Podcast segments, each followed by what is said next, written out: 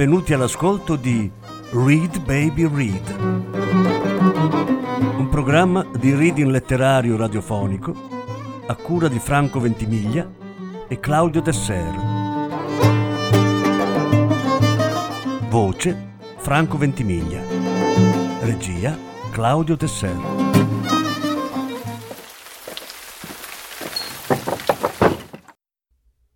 Marguerite Duras L'amante. Lettura in nove parti. Sesta parte. Betty Fernandez. Il ricordo degli uomini non ha mai la luminosa chiarezza che ha quello delle donne. Betty Fernandez, anche lei straniera. Appena ne pronunci il nome, eccola a girarsi per le vie di Parigi. È miope, stringe gli occhi per riconoscere, perché vede pochissimo e saluta con una debole stretta di mano. Buongiorno, come va? Morta ormai da tanto tempo, forse da trent'anni. Ricordo la sua grazia. È troppo tardi per dimenticarla. Niente ha raggiunto quella perfezione.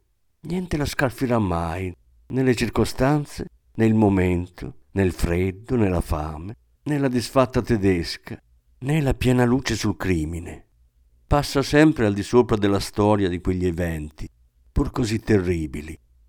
Anche in questo caso gli occhi sono chiari, il vestito rosa è liso, e polveroso il cappello nero sotto il sole della strada. È snella, alta, un disegno a china, un'incisione. La gente si ferma e guarda stupita l'eleganza di quella straniera che passa senza vedere. Regale. Nessuno indovina subito da dove viene e poi capisce che può venire soltanto da lontano, da laggiù. È bella, bella per questo. Si veste con vecchi indumenti europei, con broccati recuperati, con vecchi tailleur fuori moda, vecchie tende, vecchie sottovesti, vecchi ritagli, vecchi stracci di alta moda, vecchie volpi tarmate, vecchie lontre. La sua bellezza è così, strappata, freddolosa, singhiozzante e da esule, Niente della sua misura. Tutto le va grande, ma le sta bene. Ci nuota dentro, così snella, in vestiti troppo larghi per lei, ma tuttavia belli. Lei è così, mente e corpo. Tutto quello che la tocca partecipa indefettibilmente della sua bellezza. Betty Fernandez aveva un salotto. Ci andavamo qualche volta. Un giorno c'era Drie La Rochelle, visibilmente malato d'orgoglio, Parlava poco, per mantenere le distanze, con voce doppiata, in una lingua che sembrava tradotta, difficile.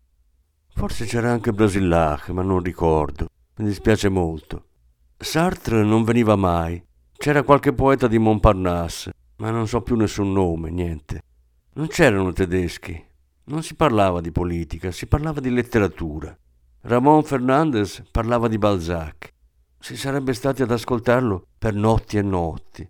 Ne parlava attingendo a un sapere ormai spogliato di ogni precisione erudita e che non si curava più di verificare. Non informava, esprimeva pareri, parlava di Balzac come se parlasse di se stesso, come se una volta avesse tentato di essere anche lui Balzac. Ramon Fernandez porgeva il suo sapere con un garbo sublime Usava la sua competenza in maniera essenziale e trasparente, senza mai farla sentire come un obbligo, un peso. Era un uomo sincero. Era sempre una gioia incontrarlo per strada, al bar. Era felice di vederti. Ed era vero. Ti salutava in letizia. Salve, come va? All'inglese, senza virgole, ridendo. E mentre rideva diventava uno scherzo la guerra stessa, con le sue inevitabili sofferenze, la resistenza e il collaborazionismo, la fame e il freddo, il martirio e l'infamia. Lei, Betty Fernandez, parlava solo delle persone, di chi aveva visto per strada o di chi conosceva, della loro salute, di quello che si poteva ancora trovare nei negozi, della distribuzione di supplementi di latte, di pesce, della maniera di sopperire alla penuria, al freddo, alla fame costante, sempre immersa nei particolari pratici dell'esistenza, e sempre con un'amicizia attenta, fedele e tenera. erano collaborazionisti i Fernandez e io, due anni dopo la guerra, membro del PCF. L'equivalenza è assoluta, definitiva.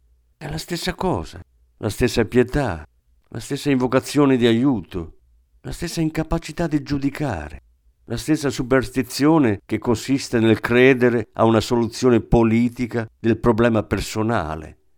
Anche lei, Betty Fernandez, guardava le strade deserte sotto l'occupazione tedesca, guardava Parigi, i giardinetti con le catalpe fiorite, come quell'altra donna, Marie-Claude Carpenter.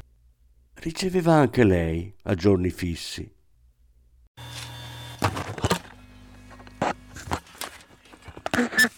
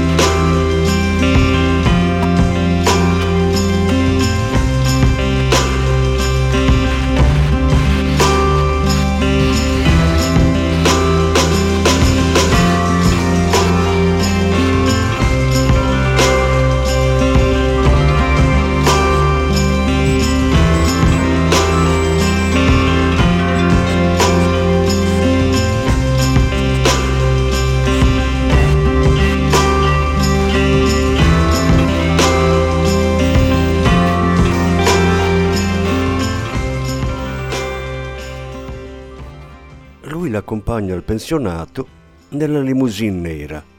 Si ferma un po' prima dell'entrata per non farsi vedere. È notte. Lei scende, corre via senza voltarsi. Appena attraversato il portone, vede il grande cortile della ricreazione ancora illuminato. Poi, appena percorso il corridoio, la vede che aspetta, già preoccupata, dritta, senza un sorriso. La sente chiedere: Dove sei stata? Lei dice, non sono tornata a dormire. Non le dice perché e Hélène Lagonel non glielo domanda. Si toglie il cappello rosa e si scioglie le trecce per la notte. Non sei neppure tornata al liceo? No. Hélène dice che hanno telefonato, per questo lo sa. Le dice che deve andare dalla sorvegliante generale. Ci sono molte ragazze nel cortile semibuio, tutte vestite di bianco. I lampioni sono accesi tra gli alberi. Alcune aule sono ancora illuminate. Ci sono allievi che studiano, altre che rimangono in classe a chiacchierare o a giocare a carte o a cantare. Non c'è un'ora fissa per andare a dormire. Durante il giorno fa molto caldo. La sera si lascia un po' correre, a discrezione delle sorveglianti. Siamo le uniche bianche del pensionato. Ci sono molte meticce, figlie di soldati, marinai, impiegati della dogana, della posta, dei lavori pubblici, quasi tutte abbandonate dal padre. Molte di loro vengono dal brefotrofio, alcune sono figlie di meticce e di bianchi. Hélène Lagonel crede che il governo francese le educhi per farle diventare infermiere negli ospedali o sorveglianti negli orfanatrofi, nei lebrosari, nei manicomi. Hélène Lagonel crede che alcune verranno anche mandate a curare i colerosi e gli appestati nei lazzaretti. Piange perché non vuole fare quei lavori. Parla sempre di scappare dal pensionato. Sono andata dalla sorvegliante di turno. È una giovane meticcia che guarda sempre me e Hélène. Dice, Lei non è andata al liceo e non è rientrata a dormire stanotte. Siamo costretti ad avvertire sua madre.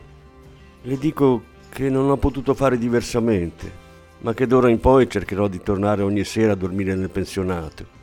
Non è il caso di avvertire mia madre. La giovane sorvegliante mi guarda e mi sorride. Lo rifarò. Mia madre verrà avvertita.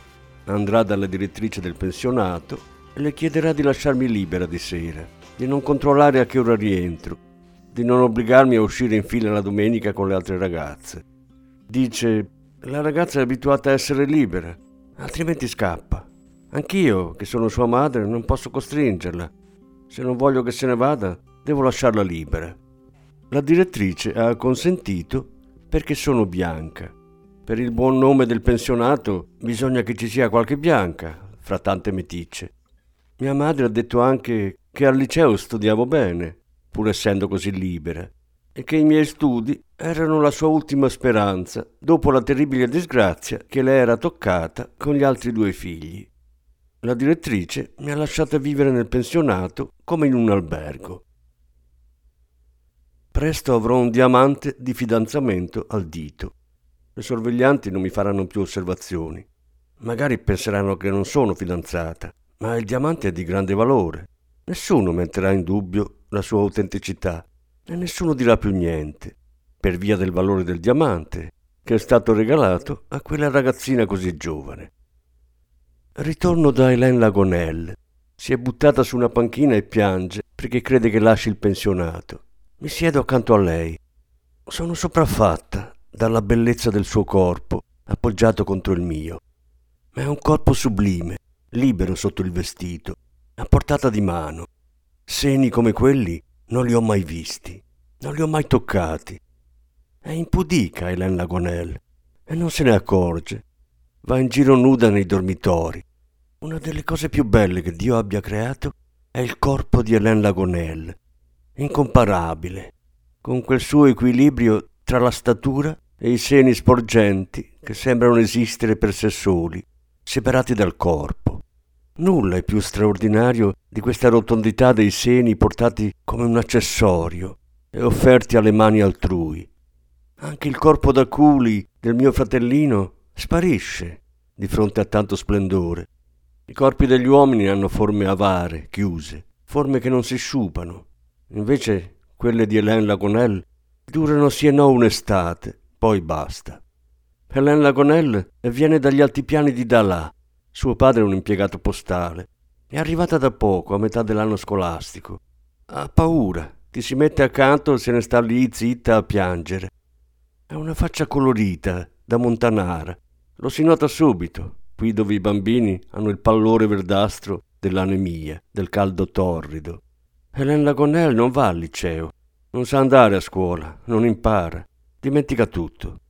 Frequenta le elementari nel pensionato anche se non ne trae alcun profitto.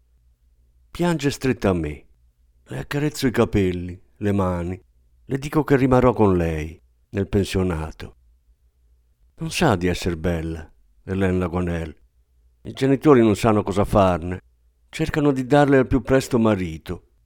Potrebbe avere tutti i fidanzati che vuole, Hélène Lagonel, ma non vuole fidanzarsi, non vuole sposarsi. Vuole tornare a stare con sua madre, lei, finirà per ubbidire alla volontà della madre. È molto più bella di me, della ragazza con il cappello da pagliaccio, con le scarpe di lamè. È infinitamente più facile trovarle marito, sistemarla nella coniugalità, spaventarla, spiegarle quello che le fa paura e che non capisce, ordinarle di starsene buona ad aspettare. Lei, Hélène Lagonel, non sa ancora quello che so io. Eppure ha 17 anni. Lo sento, non saprà mai quello che so io. Il corpo di Hélène Lagonel è pesante, ancora innocente. La morbidezza della pelle è quella di certi frutti, quasi al di là della percezione, illusoria, sconvolgente. Hélène Lagonel fa venire voglia di ucciderla, fa balenare il sogno meraviglioso di darle la morte con le proprie mani porta inconsapevolmente quelle forme di fior di farina, le esibisce per mani che le impastino, per bocche che le mordano, senza trattenerle, senza conoscerle, senza conoscerne il favoloso potere. Vorrei mordere i seni di Hélène Lagonel, come lui morde i miei, nella camera della città cinese, dove ogni giorno vado ad approfondire la conoscenza di Dio. Essere divorata da quei suoi seni di fior di farina. Sono stremata dal desiderio di Hélène Gonel. Sono stremata di desiderio. Voglio portare con me Hélène Gonel, là dove ogni sera, ad occhi chiusi, aspetto il piacere che mi fa gridare. Vorrei dare Hélène Gonel a quell'uomo perché facesse anche su di lei quello che fa su di me. In mia presenza, secondo il mio desiderio, che si offrisse dove io mi offro. Passando dal corpo di Hélène attraverso il suo corpo, il piacere mi arriverebbe allora definitivo da lui, da morirne. La vedo come se fosse fatta della stessa carne dell'uomo di Cholon, ma in un presente radioso, solare, innocente, in uno sbocciare ripetuto ad ogni gesto, ad ogni lacrima, ad ogni sua pecca, ad ogni sua ignoranza. Hélène Lagonel è la donna di quell'uomo tormentato che mi dà un piacere così astratto, così difficile, quell'oscuro uomo di Cholon, della Cina. Hélène Lagonel è della Cina. Non ho dimenticato Hélène Lagonel, non ho dimenticato quell'uomo tormentato. Quando me ne sono andata, quando l'ho lasciato, per due anni non mi sono avvicinata a un uomo, ma forse questa inesplicabile fedeltà era fedeltà a me stessa. Sono ancora in quella famiglia, vivo lì, ma in nessun altro luogo. La sua aridità, la sua terribile durezza, la sua malvagità mi rendono profondamente sicura, rafforzano la mia essenziale certezza, la certezza che più tardi scriverò. È quello il posto in cui mi rifuggerò una volta abbandonato il presente. Solo quello. Le ore passate nella garçonnière di Cholon me lo fanno apparire sotto una luce fresca, nuova. È un posto irrespirabile che rasenta la morte, un posto di violenza, di dolore, di disperazione, di disonore. È Cholon, dall'altra parte del fiume, appena attraversato il fiume. Non so che ne è stato di Hélène Lagonel. Forse è morta. Ha lasciato il pensionato prima che partissi per la Francia. È tornata da là. Glielo aveva chiesto sua madre. Mi pare di ricordarmi che doveva sposarsi, conoscere uno che arrivava dalla metropoli. Ma forse mi sbaglio. Mescolo quello che pensavo le sarebbe accaduto con la sua partenza forzata, richiesta dalla madre. Devo dirvi che cos'era, com'era. Ecco, deruba i boys per andare a fumare l'oppio, deruba nostra madre, fruga negli armadi, ruba, gioca. Mio padre, prima di morire, aveva comprato una casa nell'Antre de Mer. Era tutto quello che avevamo. Gioca. Mia madre la vende per pagare i debiti. Non basta, non basta mai. Da ragazzo cerca di vendermi ad alcuni clienti della Coupole. È per lui che mia madre vuol continuare a vivere perché possa mangiare, dormire al caldo, perché senta ancora pronunciare il suo nome. La tenuta che gli ha comprato vicino ad Amboise, dieci anni di risparmi, viene ipotecata in una notte e lei paga gli interessi. Tutto il ricavato del taglio del bosco, dicevo, in una notte. Ha derubato mia madre morente. Era uno che frugava negli armadi, che aveva fiuto, che sapeva cercare, scoprire la pila giusta di lenzuola, i nascondigli, ha rubato le fedi, molte cose di questo tipo, i gioielli, il cibo. Ha derubato Do, i boys, il fratello minore, anche me, e non poco. Avrebbe venduto anche la madre. Quando lei muore chiama subito il notaio, approfitta dell'emozione creata dalla morte di lei. Il notaio dice che il testamento non è valido, che ha troppo privilegiato il figlio maggiore a mie spese. C'è una differenza enorme, ridicola. Devo accettare o rifiutare con cognizione di causa. Dichiaro di accettare. Firmo. Ho accettato. Mio fratello dice grazie, a occhi bassi. Piange, commosso per la morte di nostra madre. È sincero. Durante la liberazione di Parigi, ricercato probabilmente per collaborazionismo nel Midi, non sa più dove andare. Viene da me, forse è in pericolo. Forse ha denunciato qualcuno, degli ebrei. Tutto è possibile. È dolce, affettuoso, come sempre dopo i suoi delitti o quando ho bisogno di aiuto. Mio marito è stato deportato. Mi dice che gli dispiace. Rimane tre giorni. Io non ci penso. Non chiudo mai niente a chiave quando esco. Fruga. Ho messo da parte lo zucchero e il riso dei tagliandi per mio marito, per quando tornerà. Fruga e prende. Fruga anche in un armadietto in camera mia. Trova. Mi prende tutti i risparmi. 50.000 franchi. Non mi lascia neppure una banconota. Se ne va con la rifurtiva.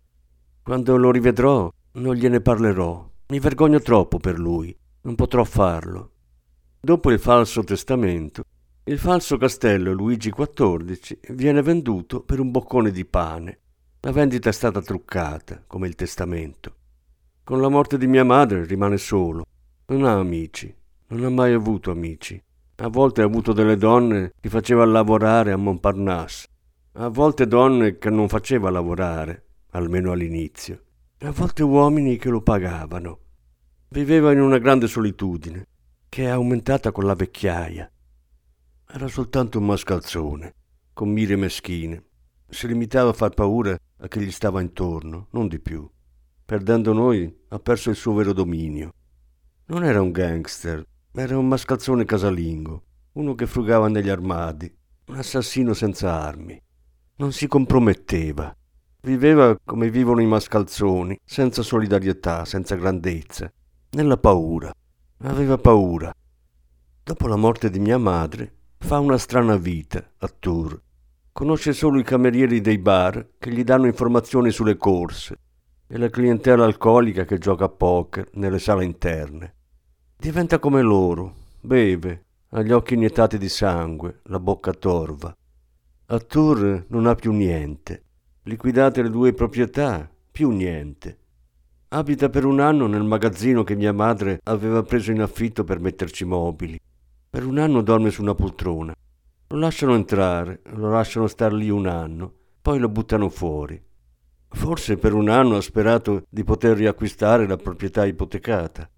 Si è giocato ad uno ad uno i mobili che mia madre aveva riposto nel magazzino, i Buddha di bronzo, gli oggetti di ottone, e poi i letti, e poi gli armadi, e poi le lenzuola. E poi un giorno si è ritrovato senza niente, come succede ai tipi come lui. Ma solo il vestito che indossa, niente altro, non un lenzuolo, una posata. È solo. In un anno nessuno gli ha aperto la porta. Scrive a un cugino a Parigi. Gli daranno una stanzetta a Malesherbes. A 50 anni passati avrà il primo lavoro il primo salario della sua vita. Farà il guardiano in una compagnia di assicurazioni navali. Questo è durato, credo, 15 anni. È andato all'ospedale. Non è morto lì, è morto nella sua camera. Mia madre non parlava mai di quel figlio, non se ne lamentava mai. Non diceva a nessuno che rovistava negli armadi. Ha vissuto quella maternità come un delitto, l'ha tenuta nascosta doveva considerarla inintellegibile, incomunicabile a chiunque non conoscesse quel figlio come lo conosceva lei, davanti a Dio e soltanto davanti a lui. Ne diceva cose insignificanti, sempre le stesse, che se avesse voluto sarebbe stato il più intelligente dei tre, il più originale, il più acuto, anche quello che aveva voluto più bene a sua madre, quello insomma che l'aveva capita meglio. Non immaginavo, diceva, che un figlio maschio potesse essere tanto intuitivo, tanto tenero.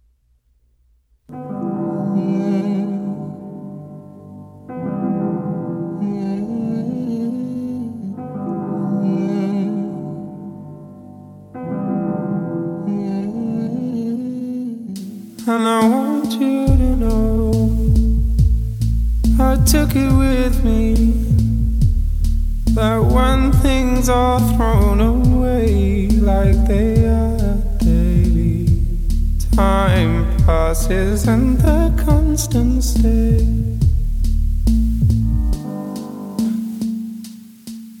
So if that is how it is, I don't wanna be a star, but a stone on the shore, lone door when everything's overgrown.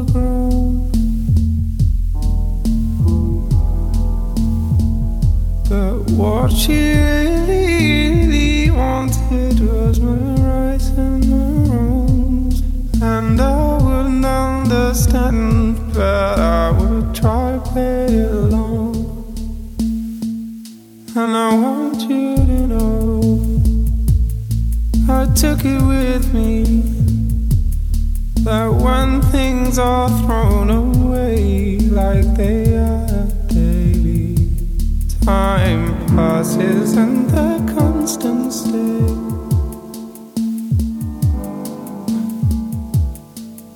So if that is how it is, I don't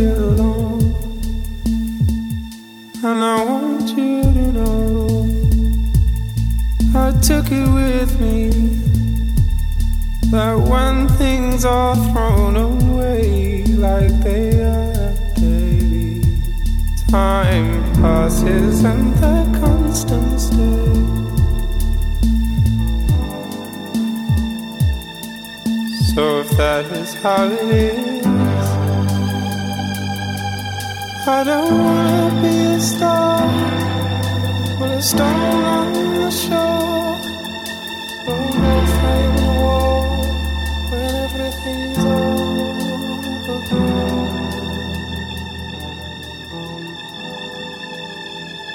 But what she really wanted was and I wouldn't understand that I would try to play it along, and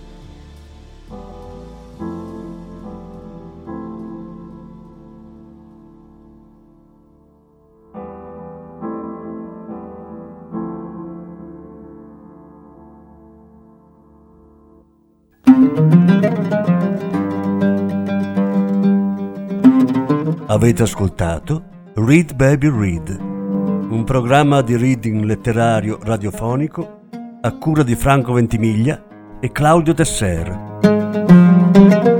Grazie per l'ascolto, alla prossima settimana. La settima parte della lettura sarà trasmessa la prossima settimana. Thank you.